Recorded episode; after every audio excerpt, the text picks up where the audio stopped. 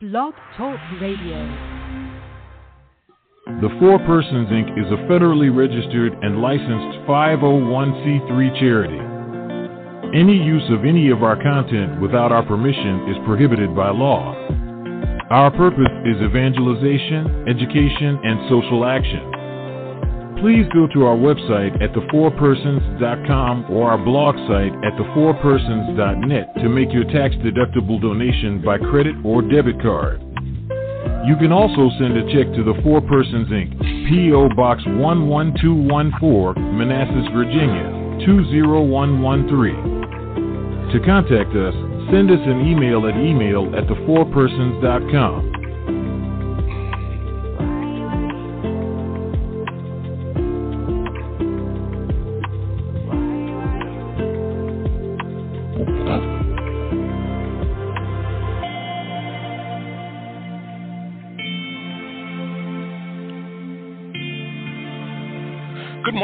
Persons Blog Talk Radio Show fans. This is the Catholic Welcome to the Catholic Ken Apologetics Show on the Four Persons Show. Your Network. host, Ken Litchfield. This is our weekly Friday morning show with Catholic apologist Ken Litchfield. To call into the show today, the number is giving answers to them.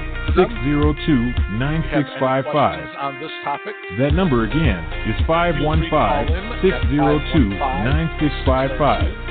And now, let's welcome our host Ken If you'd like Litchfield. a copy of today's show notes, you can send me an email at catholicken at thefourpersons.com. I'm also av- available to come speak at your parish on this or many other topics. You can contact me at kenlitchfield61 at gmail.com or look me up on Facebook. So let's get started. So, my friend Ed R. writes Imagine a pyramid which represents religion. The base is guilt, upon which is laid fear. Religion uses guilt and fear to incite works, to appease, which applied result, which when applied results in pride. Pride is the capstone of religion, but as in any pyramid scheme, only a few get to the top. Everyone else is trying to work off their guilt and fear. It is a bondage that Jesus confronted with tongue lashing directed at the religious leaders of the day, the Pharisees of Judaism. They sought to entrap and discredit him and asked Jesus, Why are your disciples disregarding our traditions? And Jesus answers, Why do you transgress the commandment of God by your tradition, you hypocrites? And you'll find that in Matthew chapter 15, verses 1 through 9. So the Catholic answer is this is an interesting proposal that you present. I am blessed to be in the Catholic Church where Jesus told his apostles what they must do to be his followers. The apostles went out and taught what Jesus taught and did what Jesus told them they had to do. They passed on their authority to their successors, who continue to guide Jesus' followers today. in Acts chapter 2, Peter preaches to the Jews. They realize they are guilty of killing Jesus. They fear going to hell for what they did. Peter explains to them that Jesus said that they need to get baptized for the forgiveness of sins and they will receive the gift of the Holy Spirit. Begins their relationship with Jesus.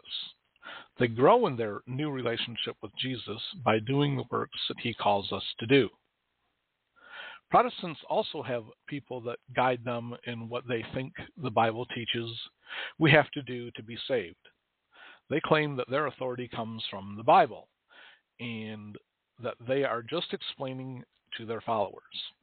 The Romans road is built on the foundation that we are all guilty of sin. That sin makes us afraid we'll end up in hell.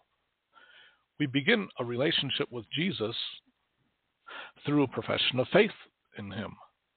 Then we do the works that Jesus calls us to do. So it depends on how on what meaning you wish to attach to the different levels of the pyramid. And yes, Jesus did start a religion, but it's not so much that he wanted us to feel guilty for our sins, he's saying, like, you're in a burning house, and this is the way out of the house. And you might be afraid of the fire, but Jesus shows us the way to escape the burning fires of hell. And that begins with baptism and continues with everything else that Jesus taught, like doing the works of um, mercy and also eating his flesh and drinking his blood to have eternal life. And the idea in the Catholic Church is not to get to the top and be the Pope. Um, there's plenty of people that want to be their own Pope, but the idea is to be the servant of all because Jesus told his apostles at the Last Supper, the greatest among you is the one who serves the most. We serve not to be the best, but as extensions of the body of Christ in this world. Because baptism makes us a member of the body of Christ, and we the works we do are Christ's works done through us.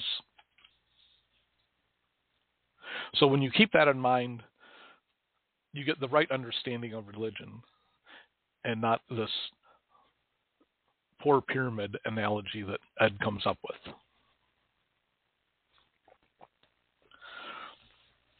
My friend Kashif over in Pakistan asks this question on the behalf of the Pentecost, Pentecostals over there. What does John 4:24 mean to you? So Jesus and the woman of Samaria are at Jacob's well. Jesus says, Give me a drink. The Samaritan woman said to him, How is it that you, a Jew, ask a drink of me, a woman of Samaria? Jews do not share things in common with Samaritans.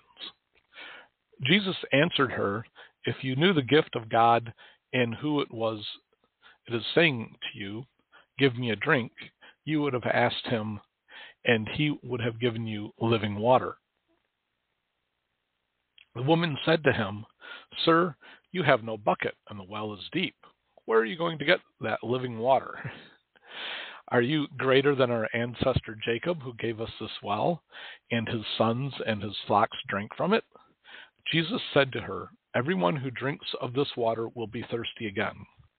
But those who drink of the water that I will give them will never be thirsty. The water I, that I will give will become in them a spring of water gushing up to eternal life. The woman said to him, Sir, give me this water, so that I may never be thirsty or have to keep coming here to draw water. Our ancestors worked on this mountain, but you say the place where people must worship is in Jerusalem. Jesus said to her, Woman, believe me, the hour is coming when you will worship the Father neither on this mountain nor in Jerusalem. You worship what you do not know. We worship what we know, for salvation is from the Jews. But the hour is coming and is now here when the true worshippers will worship the Father in spirit and truth. For the Father seeks such as these to worship him. God is spirit. This is the verse 24. God is spirit, and those who worship him must worship in spirit and truth. The woman said to him, I know the Messiah is coming, who is called Christ. When he comes, he will proclaim all things to us. Jesus said to her, I am he, the one who is speaking to you. What Pentecostals point to is like God is spirit, and those who worship him must worship in spirit and truth. And if you are familiar with the Protestant Pentecostal branch, you probably understand that Pentecostals are rather vibrant in their worship, um, as moved by the Holy Spirit. And this is this verse 24 is something that they would point to to show that what they're doing is the right way to do it. Um, and when Catholics worship at Mass, we do have the Holy Spirit there with us, you know, opening our minds that can open our minds and become more in tune with the Mass if you are open to the Holy Spirit. But God is outside of time and space, so we describe him as Spirit. And of course, the Holy Spirit is part of the Trinity. So wherever the Holy Spirit is, so is Jesus and God the Father. We humans are spiritual and physical composite beings. We worship God in both a spiritual and physical sense. We offer praise to God and represent his physical sacrifice for us at every Mass. Protestants say the Bible is the final authority for faith and practice. Catholics say it is the Church. But what does the Bible say? How can the Pope make dogmas that are not in the Bible? The Bible say, says that we are all priests, but the Catholic Church has priests and lay people.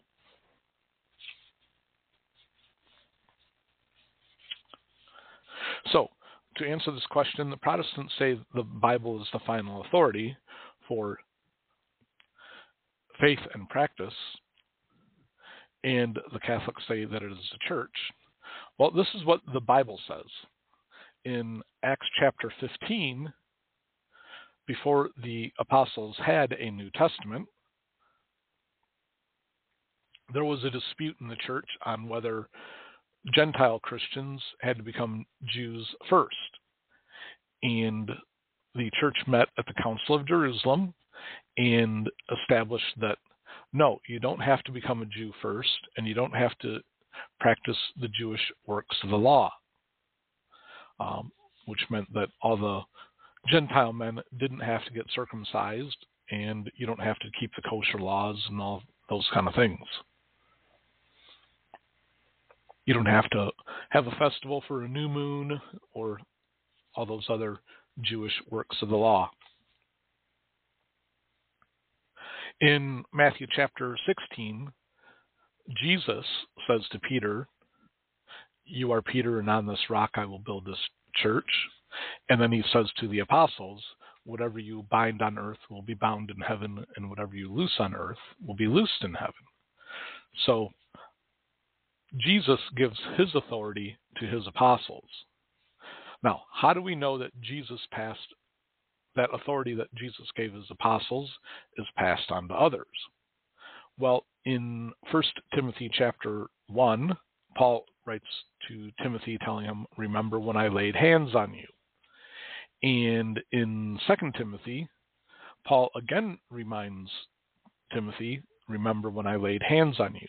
That's how the authority is passed on. And then Paul goes on to tell Timothy that when you are looking for a bishop for a new church, uh, you know, find one that has a stable household um, and runs his household well. Um, he says that you know he should be a man with only one wife. Now, some Protestants will say that that means that every bishop needs to be married but they are interpreting that in a new modern way. Uh, at the time that Paul wrote to Timothy, there weren't a lot of single men waiting around to become bishops, but there were men that had a wife and a family. And so you have to work with what you have. The advantage that a early bishop had if he wasn't married is that he could devote himself fully to his church. And if the Jews and Romans came to kill him, he could remain faithful to the church because he didn't have to worry about what would happen to his family after he got killed. So that's the advantage of being a single minister in the church.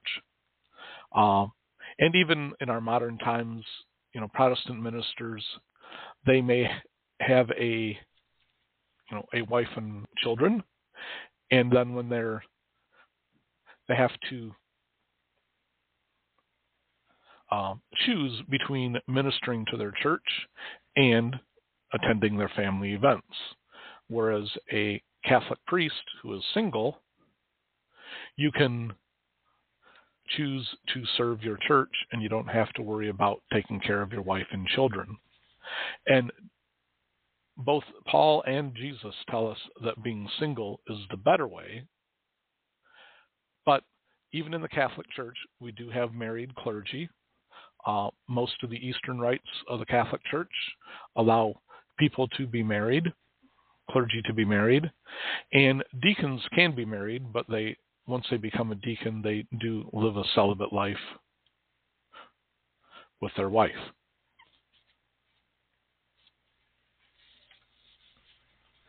And to this question, how can the Pope make dogmas that are not in the Bible? Well, again, going back to Matthew chapter 16,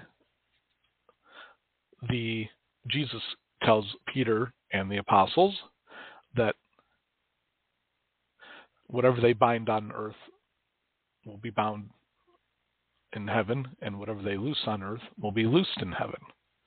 And in Acts chapter 15, the apostles met together with the rest of the church and they worked out this difficulty that they were having on whether Gentile Christians needed to become Jews first before they became Christians. And the only scripture available at that time was the Old Testament. And the Old Testament said that the followers of God had to be circumcised and keep the 613 Mosaic laws. But the church at that time made a decree that was binding on all Christians that directly contradicted that scripture apostles in the church were making this decision, they didn't look in the New Testament to find out if they had that authority. They had the authority from Jesus, and they exercised that authority. And that authority carries on even today. The Pope and the cardinals and the bishops give binding decrees to the church to guide the church. Uh, after the Council of Jerusalem, they sent out a binding decree with authorized men that said, It seems good to the Holy Spirit and to us, etc., etc. Acts chapter 15 is a great example of the church exercising authority from the very beginning. And because Jesus left his authority with his church, we have no reason to not believe that carries on today decrees a dogma, there is always biblical support for it, but it may not be specifically laid out in the Bible. However, the Holy Spirit guides the Pope in his interpretation of the Bible. Also, the 2,000 year old history of the Catholic Church guides the Pope in his interpretation of the Bible. The Pope doesn't just, you know, come up with a new idea one day and say, "Hey, I'm going to make this a dogma."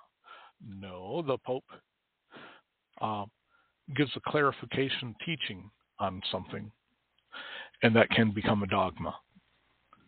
There's three levels of uh, teaching in the Catholic Church. There's disciplines, which can be changed. There's doctrines, which can evolve. And then there's dogmas, which are established teachings that cannot be changed. They can be further clarified if there's a question that comes up on them.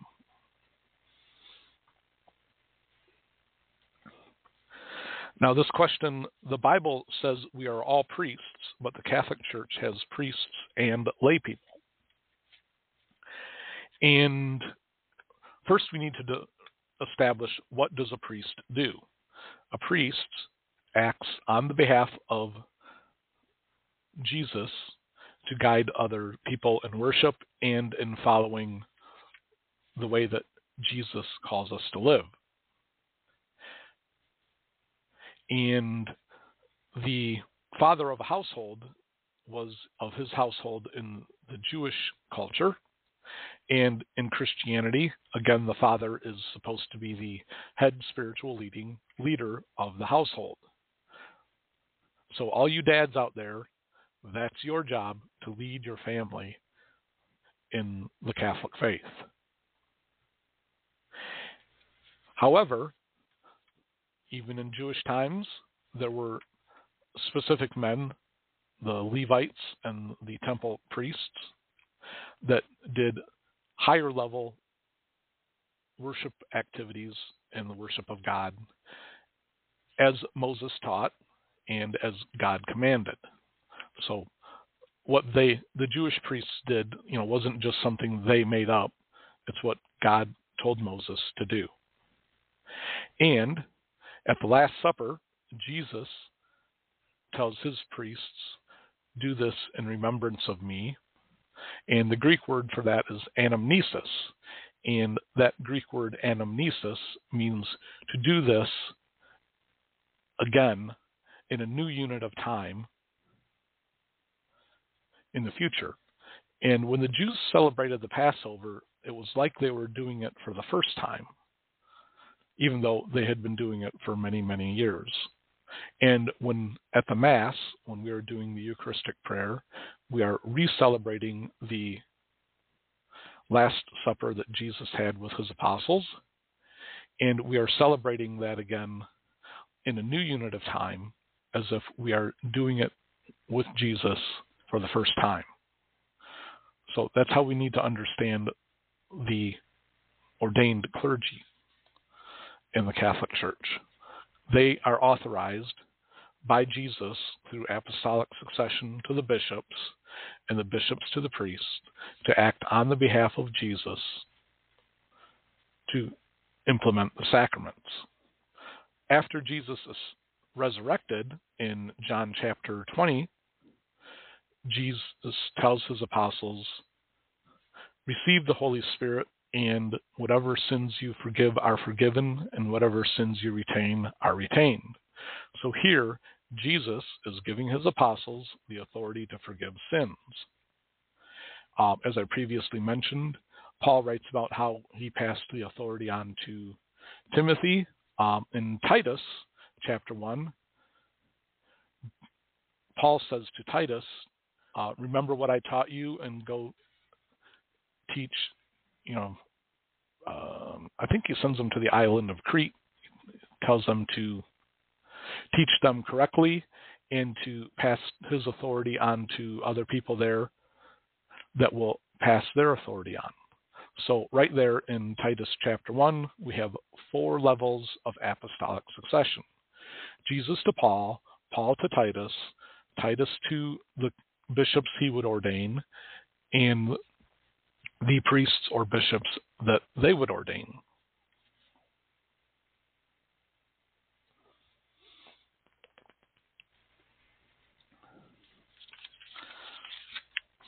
So, moving on to the next question here, Patrick writes I hope this question is not considered blasphemous, but I feel it needs to be asked. God is often described as infinite in his attributes, but at least humanly speaking, the concept of infinity is difficult, if not impossible, to truly comprehend. It is possible that God is actually finite or is it possible that God is actually finite, but is merely described as infinite because he seems to be so far from our inferior point of view? Well, as I previously mentioned, God is outside of time and space. So he's not bound by time and space. So that's why we think of him as being infinite because he's not in time and space. and so when we're describing God, it's more it's easier to describe him as in things that he is not than in, in things that he is because what he is is so far beyond what we have any idea here on earth being outside of time and space he's not limited by time and space as because he is the creator of time and space. So that's how you can describe God as by his negative attributes. Um, God is all knowing because he sees into the past and into the future because he sees all time as one moment in time. God is not limited to any particular physical location, but he can be at any particular physical location in our world. God is three persons, but one God. Again, that's another concept that is beyond our understanding. Like, how can God be three people and one person?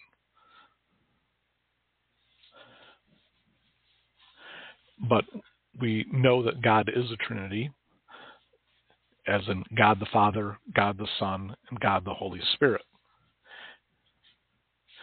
And although they have different um, attributes, you know, God the Father acts as the like a good father would act as a guide for the family. God the Son is the future of the family. And Jesus is the one who came on earth to save us through his sacrifice on the cross. And the Holy Spirit is who Jesus and God the Father sent after Jesus ascended into heaven to guide his church.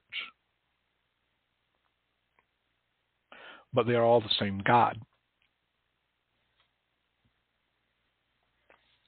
Some couples, um, the man and wife, are well in tune to one another and they both have the same ideas at the same time. And that is a little bit of an analogy between the Trinity, where everything that God the Father knows, God the Son knows, God the Holy Spirit knows. So let's move on to the next question. This comes from Steve F. And Steve F asks Catholics, why didn't Jesus say on the cross, Behold my mother? And he's referring to Jesus when he was on the cross and he says to John, Behold your mother. And Steve is trying to say that, you know, when Jesus was on the cross, he didn't say, Behold my mother, because he was, you know, God the Son and beyond the human mother that was at the foot of the cross. But Jesus says to John the Apostle, that behold your mother, because Jesus was giving the care of his mother to the Apostle John. And this is another indication that Mary was a perpetual virgin, since Mary should have been given to Jesus' next older brother, if he had one. But since he didn't have one, Jesus gives Mary to the Apostle John. Since baptism makes us a member of the body of Christ, the church, as shown in Acts chapter 2 and 22, Mary becomes the mother of all believers that keep the commandments, as shown in Revelation chapter 12. We have to understand in the Jewish culture at the time of Jesus and beforehand that women were in covenant with God through their husband or their father. And a woman had no rights in Jewish society except through their husband or father. So that's why it was important for Jesus to give the care of his mother to the Apostle John so that she would have someone to take care of her in Jewish society.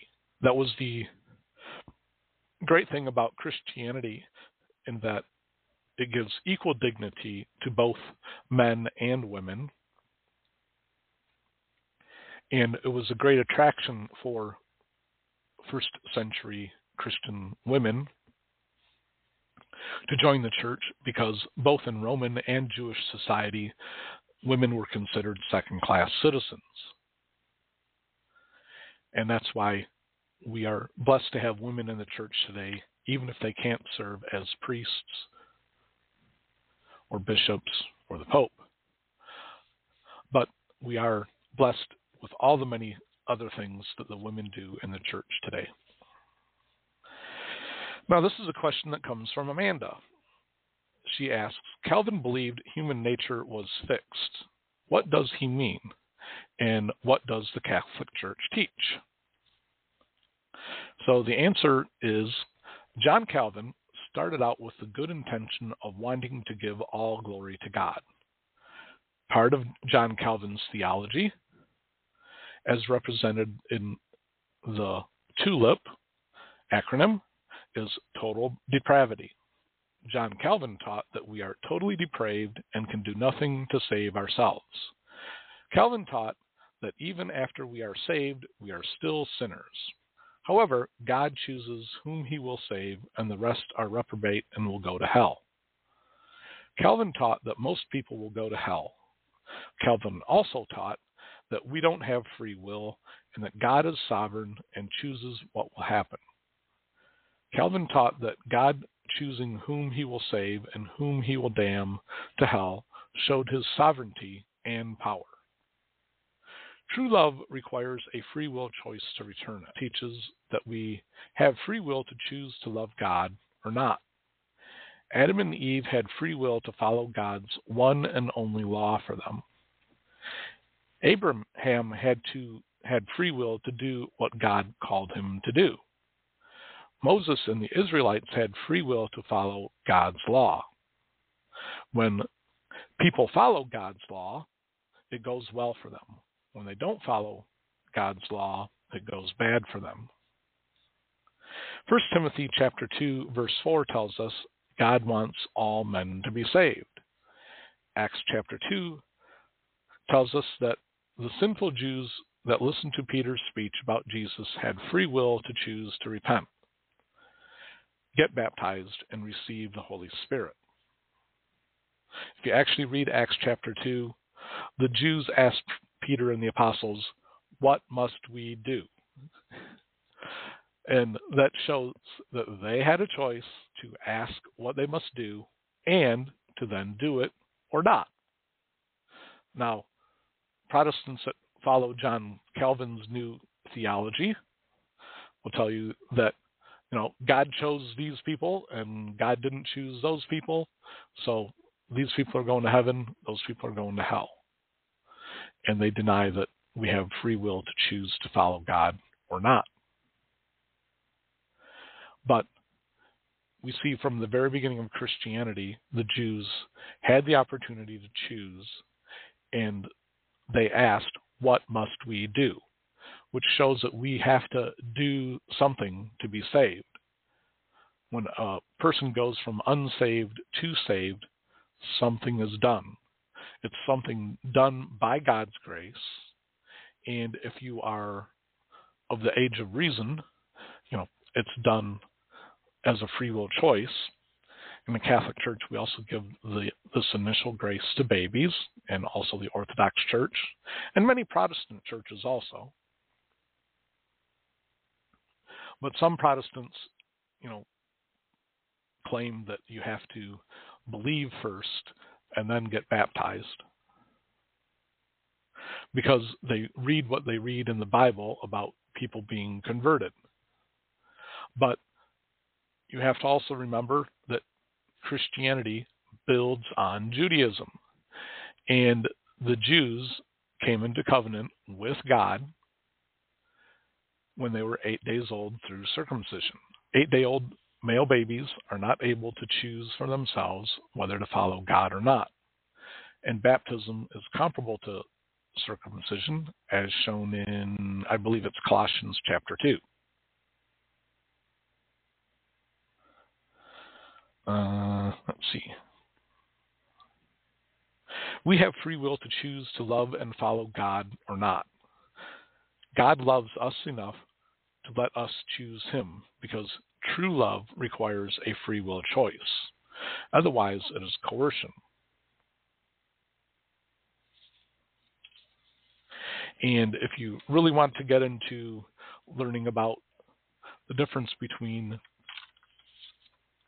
Jesus' sacrifice from a Protestant or Catholic point of view, check out the um, internet page called called to communion.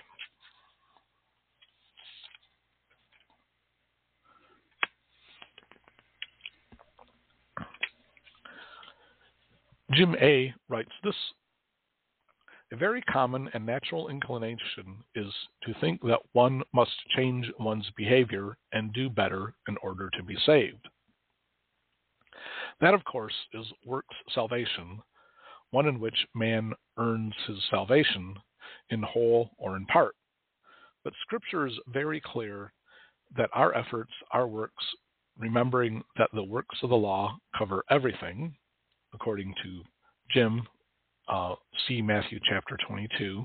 Teacher, what is the greatest commandment of the law? And he said to them, You shall love the Lord your God with all your heart, with all your soul, and with all your mind. And this is the first commandment, and it is like it. The second is like it. You shall love your neighbor as yourself. On these two commandments depend all the law and the prophets and the Ten Commandments. Now, Jim says that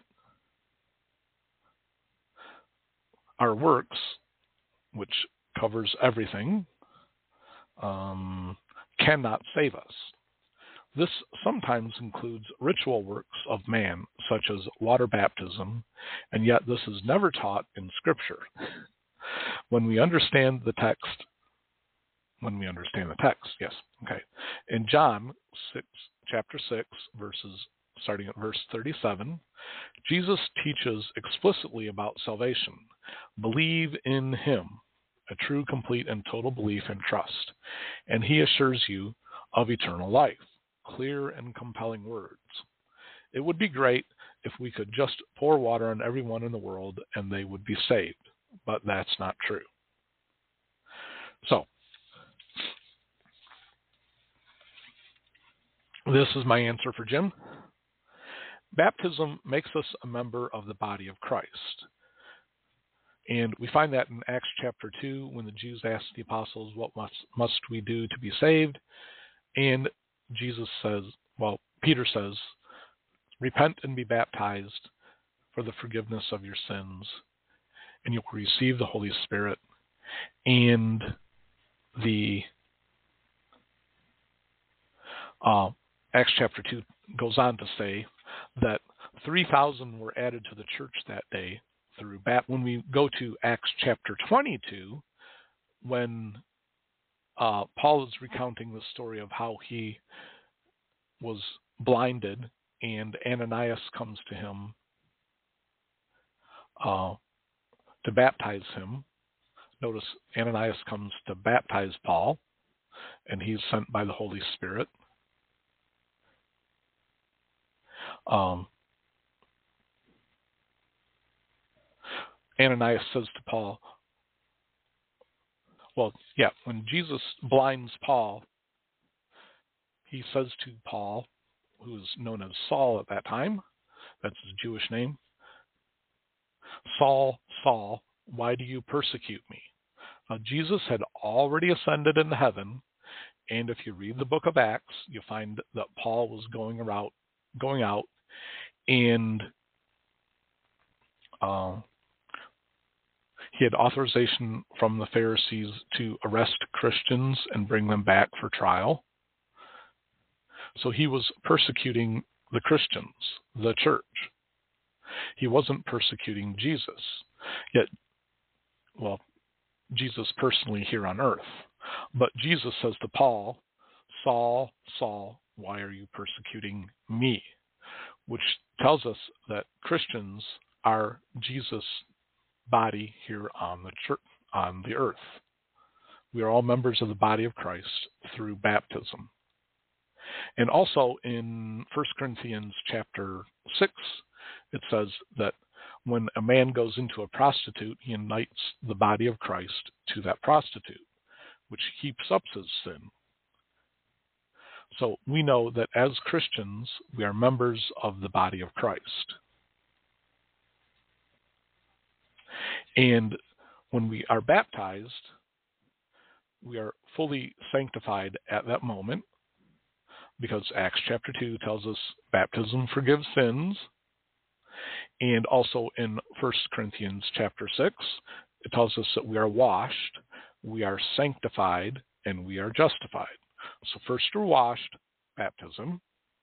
We are sanctified, made holy, and we are justified, able to stand in the presence of God. However, since we still have concupiscence, we tend to sin later on in life. Fortunately, Jesus gave his authority to forgive sins to his apostles, so we can have our baptismal state restored. Salvation is a process that begins with a one time event. There's a difference between being saved and being sanctified. We become sanctified by giving more and more of ourselves to God. Revelation chapter 1 verse 27 says, But nothing unclean shall enter it, nor anyone who practices abomination or falsehood, but only those who are written in the Lamb's book of life. The Catholic Church offers a path to full sanctification, necessary to enter heaven. You can't fool God the Father by claiming Jesus already paid for your sins. Jesus' sacrifice is the infinite sacrifice sufficient to atone for our sins. However, God the Father didn't punish Jesus for our sins.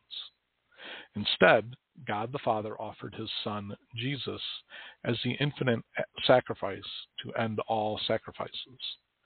This is a foundational theological concept that needs to be understood to get the rest of your theology right. You have free will to follow the new theology invented by John Calvin in the 1500s, or the original theology taught by Jesus and passed on by the apostles to the bishops.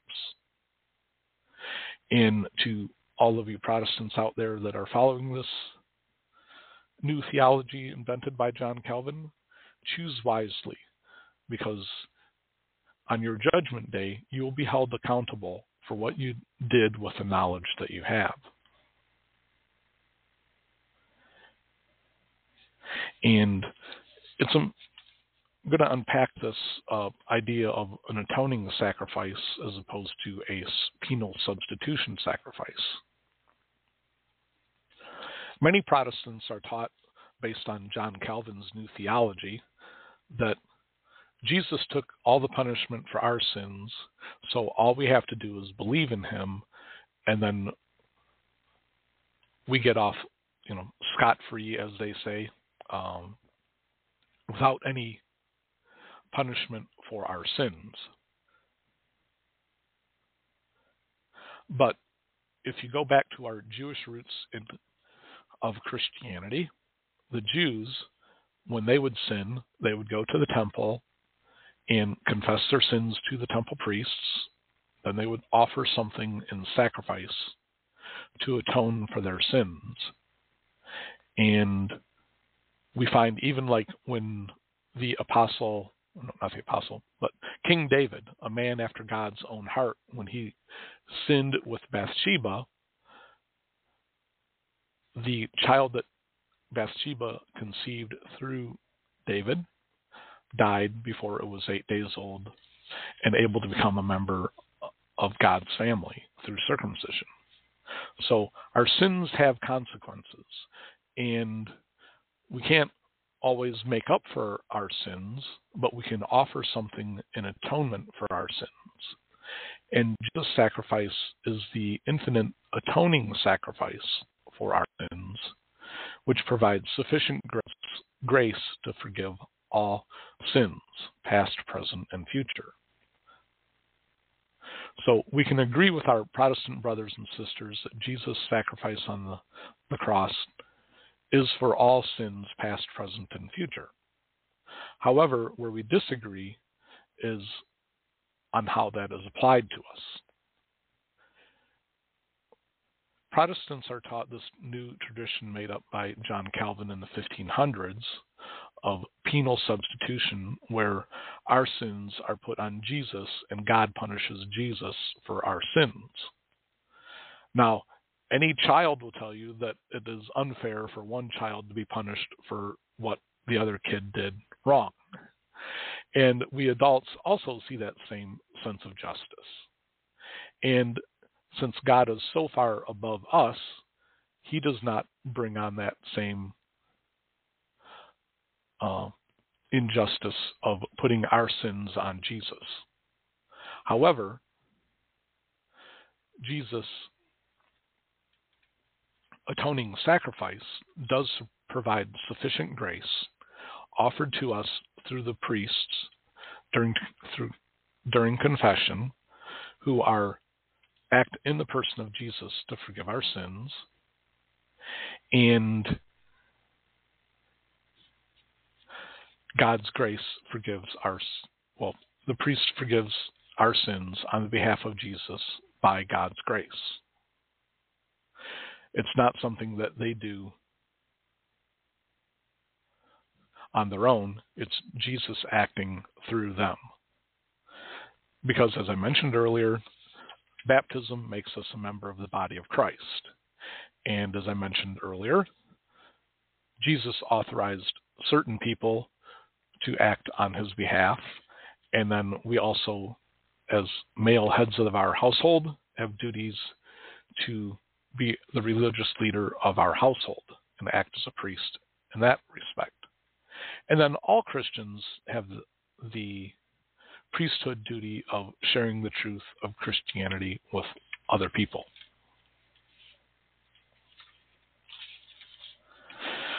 Let's see, looks like we got time for one more.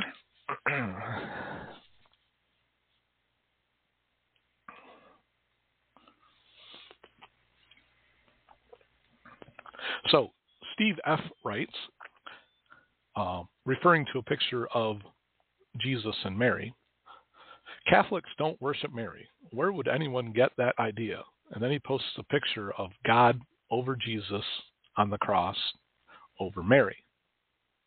If you think about this picture where it shows God the Father over Jesus, his son, on the cross, and Mary is underneath Jesus. Of course, a picture like that is not a form of worship um, and actually is a great indication of how um, God the Father, God the Son, and Mary are ranked. God the Father, of course, is above all and in all. And God the Son, Jesus, shows his atoning sacrifice on the cross, which was the infinite sacrifice sufficient to save everybody. And it shows Mary as a human being who walked the earth, who God used to bring Jesus into our world so he could offer himself in sacrifice. Now, Steve F., of course, being an anti Catholic, looks at those three in one picture and thinks that we're worshiping all three equally. So it all depends on the mindset that you start with, not so much what the picture shows. And if you look at the picture as in God the Father is above all, Jesus offering himself on the cross, and the fact that Mary came to save us through Jesus.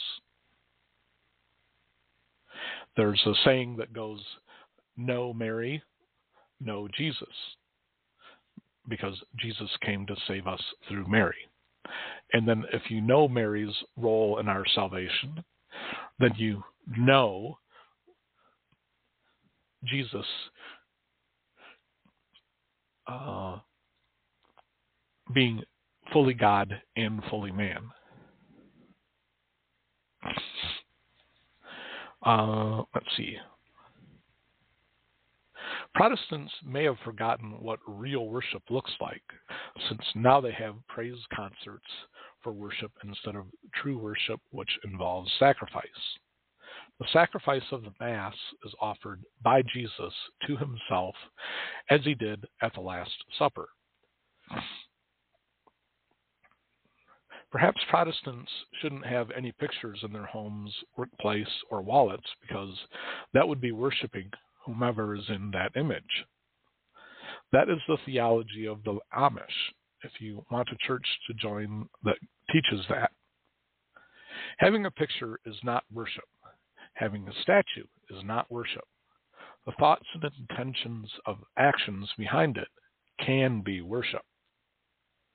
Poor misguided Protestants are blinded by the attacks leveled against the Catholic Church so they can avoid having to look at their own various conflicting churches and theology. So that's the one thing that all Protestants agree on that the Catholics got it wrong. However, I live in a small town with five different conflicting Protestant churches.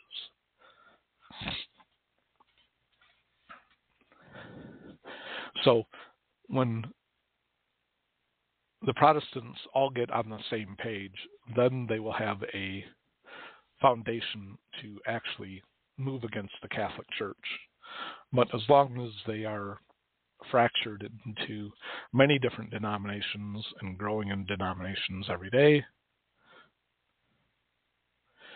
um, they don't really have a foundation to attack the Catholic Church. So that's all we have for today. Thanks for tuning in. If you'd like a copy of today's show notes or have a follow up question, you can send me an email at katholicken at thefourpersons.com or look me up on Facebook. That's Catholic with a K and at the number four persons.com. If you would like to have me come and speak at your parish on this or many other topics, you can send me an email at kenlitchfield61 at gmail.com or look me up on Facebook. May God bless and guide your efforts to bring the truth of the Catholic faith to the world. Thanks for tuning in. Bye.